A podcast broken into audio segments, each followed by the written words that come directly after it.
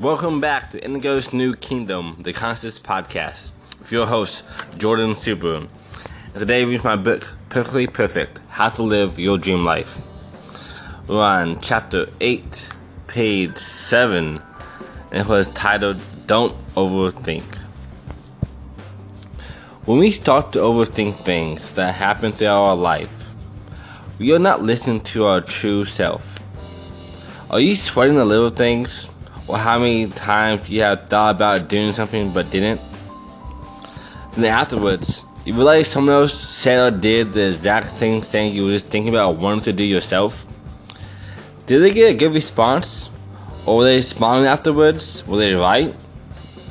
We are so much more connected than we really think.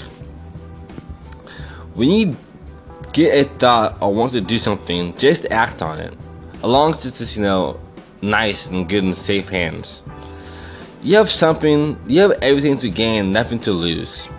This is our conscious self trying to con- communicate with us. And here's the extra tip act on your first impulse once a day in a positive way. The saying, think before you act, is still a key saying, but don't ever overthink what you're doing. Measure the pros and cons and what you could lose or gain. More often than not, I bet you that you can gain so much more than you can lose. And here's a quote by Elizabeth Gaskell from North and South. Thinking has many a times made me sad, darling, but doing never did in all my life. My percept is do something, my sister. Do good if you can. But at any rate, do something. And it's kind of like, you know, even with my past episodes you've seen or my videos I make on YouTube, I'm always talking about having smart goals and having a plan in mind. But I also really, really stress the whole quote of by Tolkien is those who wander are not lost. You can have a grand scheme, a grand plan that you have in place, and still go with the flow as a sense of anything that moves you towards what you're trying to do. So like me doing podcast episodes, me making videos, a lot of times I don't really overthink too much about it. If I did, I would never do them. I just start making stuff happen that I feel like would help me get to where I want to be in my life and my goals. And how it all kind of comes to play. So same for you. So the next time that you, an extra tip for you guys, the next time that you want to do something and you overthink about it, I want you to write down what happened. And then if someone else did it, what you was thinking about, add that to your notes or to your mind you want to have it imprinted what you're thinking about.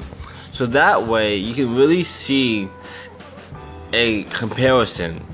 If they add more to that, then try for a separate week or even a separate day on acting on all your impulses in a positive way.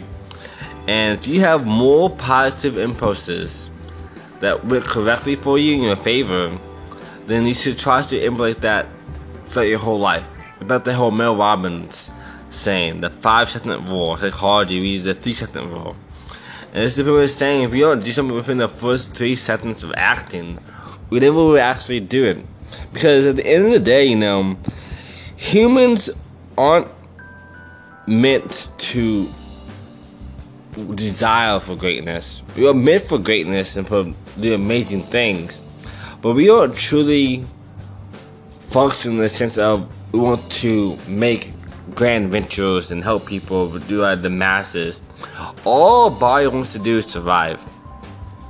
So that overthinking you get, it's like a way for us to survive in a sense in a modern day world. But back in the day, we had that kind of sense of racism, it was animals. Now we got humans and jobs and this stuff, which is going to be our new stress factor. So the extra extra tip for you guys, I'm so generous today.